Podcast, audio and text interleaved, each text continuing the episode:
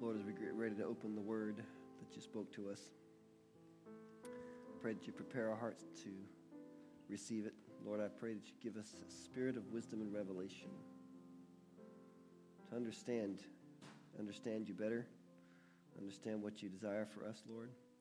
I ask your help to speak it out, Father God. And I thank you very much, Lord. In Jesus' name I pray. Amen. Well, let's just jump right in. If you've got your Bible, turn to Isaiah 64. Thank you, Becky. Thank you, Iris. It's one of my favorite Psalms.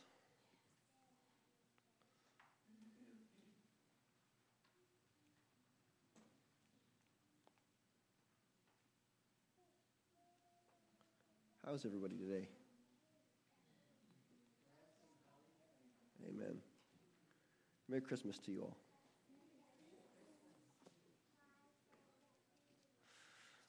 Last night, Jonathan wished me Merry Christmas. He said, Well, it's not really Christmas yet. I said, It's the Christmas season, Jonathan.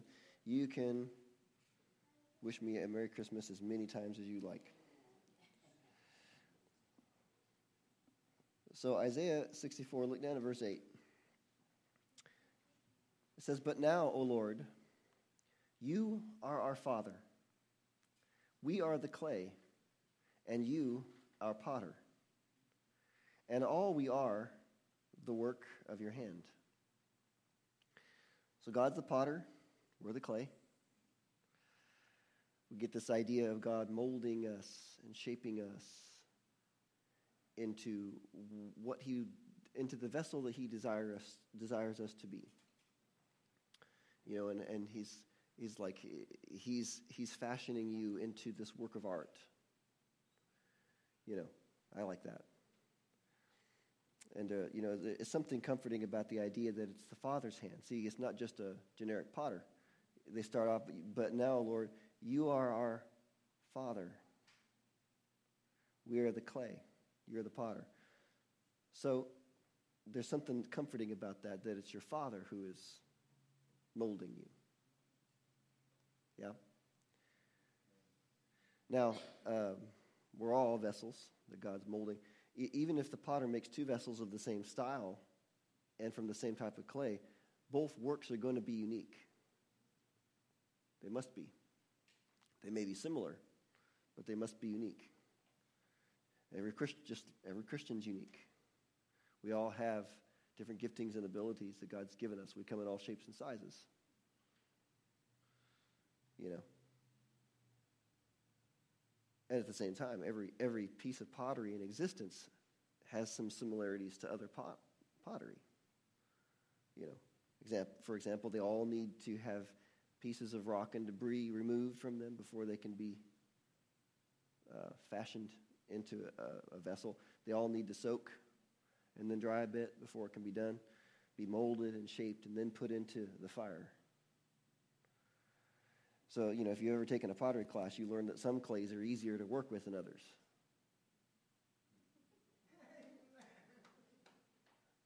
Just like some people are easier to work with than others. Even for God, some people are difficult to work with. It's like, well, he's God, and nothing's too difficult for him. No, nothing's too difficult for him. But, you know, is it not true that some Christians resist him? When he tries to give them some new direction or get them to do something, you know. And Jesus told the people, he's talking to the people, he said, You call me Lord, but why don't you do what I say? But see, where other lesser potters might fail with more difficult clay, our God is the master potter. Even so, there will be some, some more difficulty with certain people and some more time involved with certain people. I've been a stubborn piece of clay before. But with a person that is willing to be formed, God will form them into a vessel of the perfect shape for the call that He has on their life. When a potter makes a vessel, okay, it's just in the natural. They make a they, they, they put it on the wheel, they spin it, and then before they get ready to fire it, they put a, they, they, they put a character on it. They, they put something, a, a sign on it, a, a mark, a, a, a, something to say, this is something that I have made. Turn with me over to Hebrews 1. I'm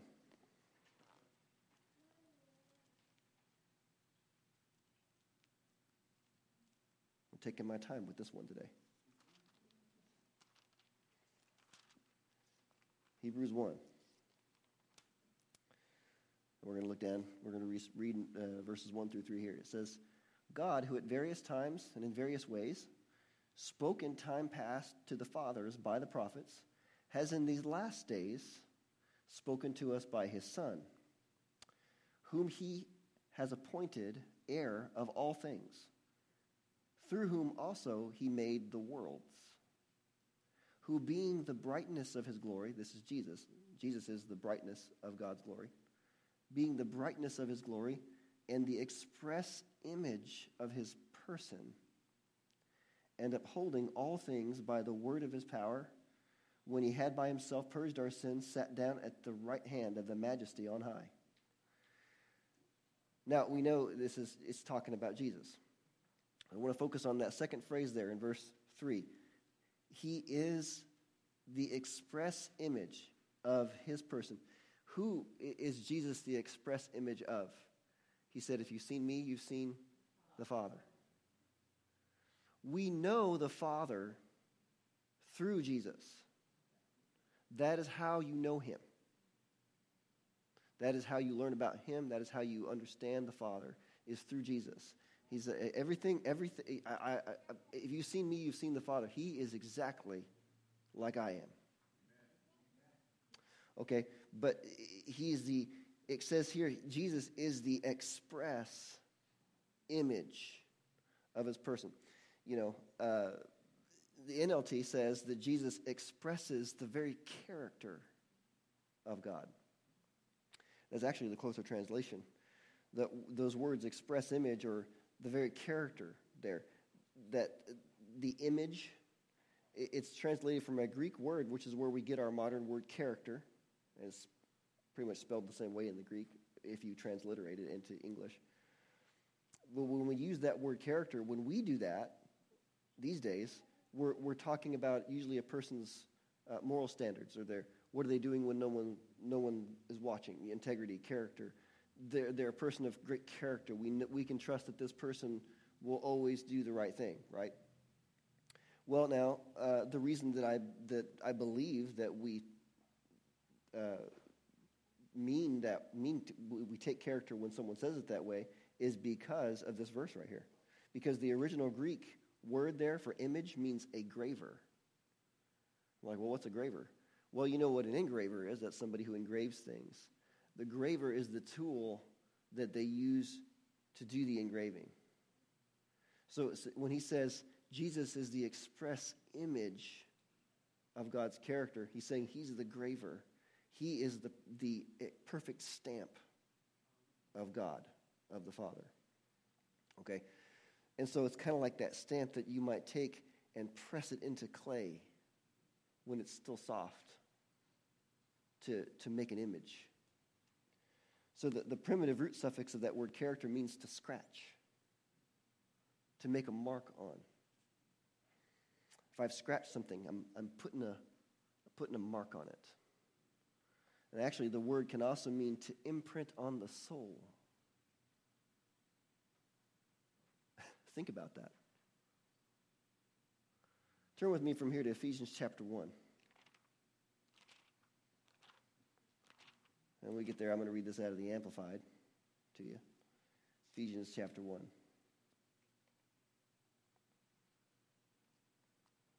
So out of the Amplified, it says, In him, that's in Christ, in Christ, you also, when you heard the word of truth, the good news of your salvation, and as a result believed in him were stamped with the seal of the promised Holy Spirit, the one promised by Christ as owned and protected by God. Well, Father and Spirit and, and Son are one.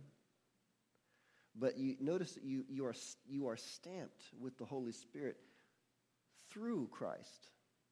It's in him. He said, in him when you heard, when you believed, you were stamped with the seal of the promised Holy Spirit. what does what so if you had a if you had a physical stamp that looked exactly like God, Jesus would be that stamp or that graver. God Himself being the engraver, because it's you were who were you stamped by? The Father. The Father stamped you. He scratched you.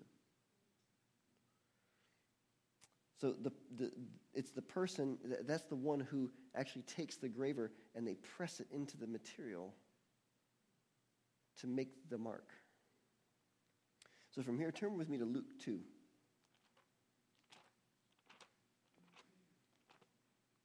Luke 2, talking about the potter and the clay. Lord, help me be moldable clay. Luke 2. No, we're not reading the Christmas story. look over at uh, verse 41. And we actually just pre- recently looked at this story, but we'll look at it in a little bit more detail now. Verse 41. His parents, that's Jesus' parents, uh, Mary and Joseph, his parents went to Jerusalem every year at the feast of Passover. And when he was 12 years old, they went up to Jerusalem according to the custom of the feast. When they had finished the days, as they returned, the boy Jesus lingered behind in Jerusalem. And Joseph and his mother did not know it, but supposing him to have been in the company, they went a day's journey and sought him among their relatives and acquaintances. So when they did not find him, they returned to Jerusalem seeking him. Now, so it was that after three days they found him in the temple, sitting in the midst of the teachers, both listening to them and asking them questions. And all who heard him were astonished at his understanding and answers. So when they saw him, they were amazed. And his mother said to him, Son, why have you done this to us? Look, your father and I have sought you anxiously. And he said to them, Why did you seek me? Did you not know that I must be about my father's business? But they did not understand the statement which he spoke to them.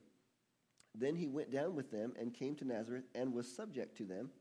But his mother kept all these things in her heart and Jesus increased in wisdom and stature and in favor with God and men. Now, notice it says Jesus was subject to his parents. We talked about this, like I said, pretty recently. And I believe that God was very deliberate about who he chose to be the parents for Jesus in the earth. Says the teachers were amazed at Jesus' understanding and his answers. Well, where did he get that understanding of God's word, I wonder? says that Jesus was subject to his parents. Because people can say, well, you know, he's Jesus, he's the Son of God. Well, but it says right here, he increased in wisdom. Why? Because he was subject to his parents. He laid aside his divine privilege when he came to the earth. So he, he saw fit to grow in stature and wisdom the, way, the same way we do. So it, it, it, it says he's subject to his parents. Well, I mean, his parents must have loved God's word, must have loved God. You know, and so he's subject to them the same way that the clay is subject to the potter. God would not have left his son to be brought up by people that would not have done a good job. Now, notice in verse 49, Jesus said, Did you not know that I must be about my father's business? And he's, he's surprised because they must have talked about God's business at home all the time. I think. And, and it's interesting, the business he's talking about, he's like, what's, what's his father's business? Sitting, sitting in the temple, listening, asking questions about God. So there's a lot to be said about that. The first thing is notice he, he, he's in the temple, he's sitting in the temple. He was where God's presence is. Need to be about my Father's business. Need to be in my Father's presence.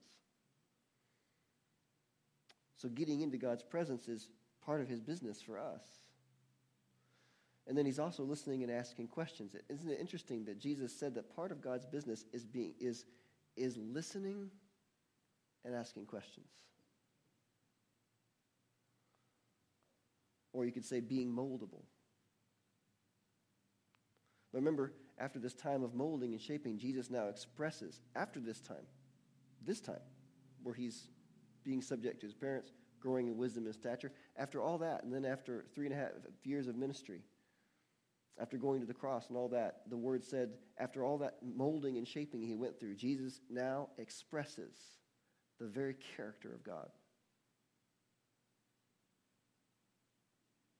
the word said he learned obedience through what he suffered. And so we are, we are students of Jesus in this life, are we not? Remember, Jesus said that a student is not greater than his teacher, but anyone who is perfectly trained will be like his teacher. Jesus said this. In other words, you can have his likeness. You can't become greater than Jesus, but you can have his likeness. You can be like him. So, all training that Jesus gives us is perfect training. It's perfect because it comes from him. He's perfect. However, the amount of his perfect training that we can receive and operate in is limited by how teachable and how moldable we are, how moldable we choose to be. When we taught that message on choose the good soil, what kind of soil will you be when God scatters his seed on you? How much are we going to allow him to shape our lives? Every Christian who spends time in the Word is receiving perfect training, but not every Christian will come out perfectly trained. What I'm trying to get at is how much like Christ will we look when he returns for us? Ephesians chapter 4 talks about coming to the fullness of the stature of Christ. It's a process. The Christian life is a process, it takes time, and we mess up and we make mistakes. But we get back up again. And the further we come in the process, the more God can then trust us with. I met a lot of Christians who are like, well, I've been sitting in the same thing for a long time. God hasn't given me more. It's like, well, have you proved yourself faithful in this thing that He's given you to do? Because a lot of people want to get to the next thing before they can start with the first thing. And I know that you all understand that very well. So I won't spend a lot of time on it, but it's true. So in the natural, the, before the potter can work the clay, the clay must go through a process. First, they dig it out of the ground, and, you know, just like Jesus, didn't he call us out of the world? And so then the, the potter, you know, he takes the, takes the rocks and the twigs out of the clay. In the Christian life, Jesus, Jesus deals with the big issues of life first with us, the big stuff forgiveness, loving others, watching what we say. And then with the clay, though, you know, the potter adds water to the clay so that the smaller impurities, after they've taken out all the big junk, they add water to it, and then the smaller impurities start to rise to the surface, and they can, they can scoop that out of there. In the Christian life, Jesus gives us the Holy Spirit. He said, If anyone thirsts, let him come to me and drink. He who believes in me, out of his heart will flow rivers of living water. as we spend time in the Word, the Holy Spirit teaches us. He brings it, He brings things to the surface that we need to part with. Little things. It's like that's not pleasing to God. This little thing. Remember in the Old Testament, Song of Solomon, it's the little, spock, the little foxes that spoil the vine. We talked about that pretty recently too. So then they take the clay and they place it on a wheel where it's molded and it's shaped. And see, the clay, eh, after the clay is shaped into the vessel, see, then, then the potter puts his mark on it. And as we spend time walking with Jesus, we begin to take on more and more of his traits. You ever spent time with someone for a long time, and after a while you notice that you start to take on their, some of their mannerisms and kind of talk the way that they talk, and it just comes just as a byproduct of just spending time with them. We start to resemble Jesus' likeness, as it were. You could say we are scratched. We're, we are, uh, people begin to identify us with him. So, you know, if you said out loud, Jesus is your Lord, you believe in your heart God's raised him from the dead, you have been scratched by God. He has marked you to show that you have a new nature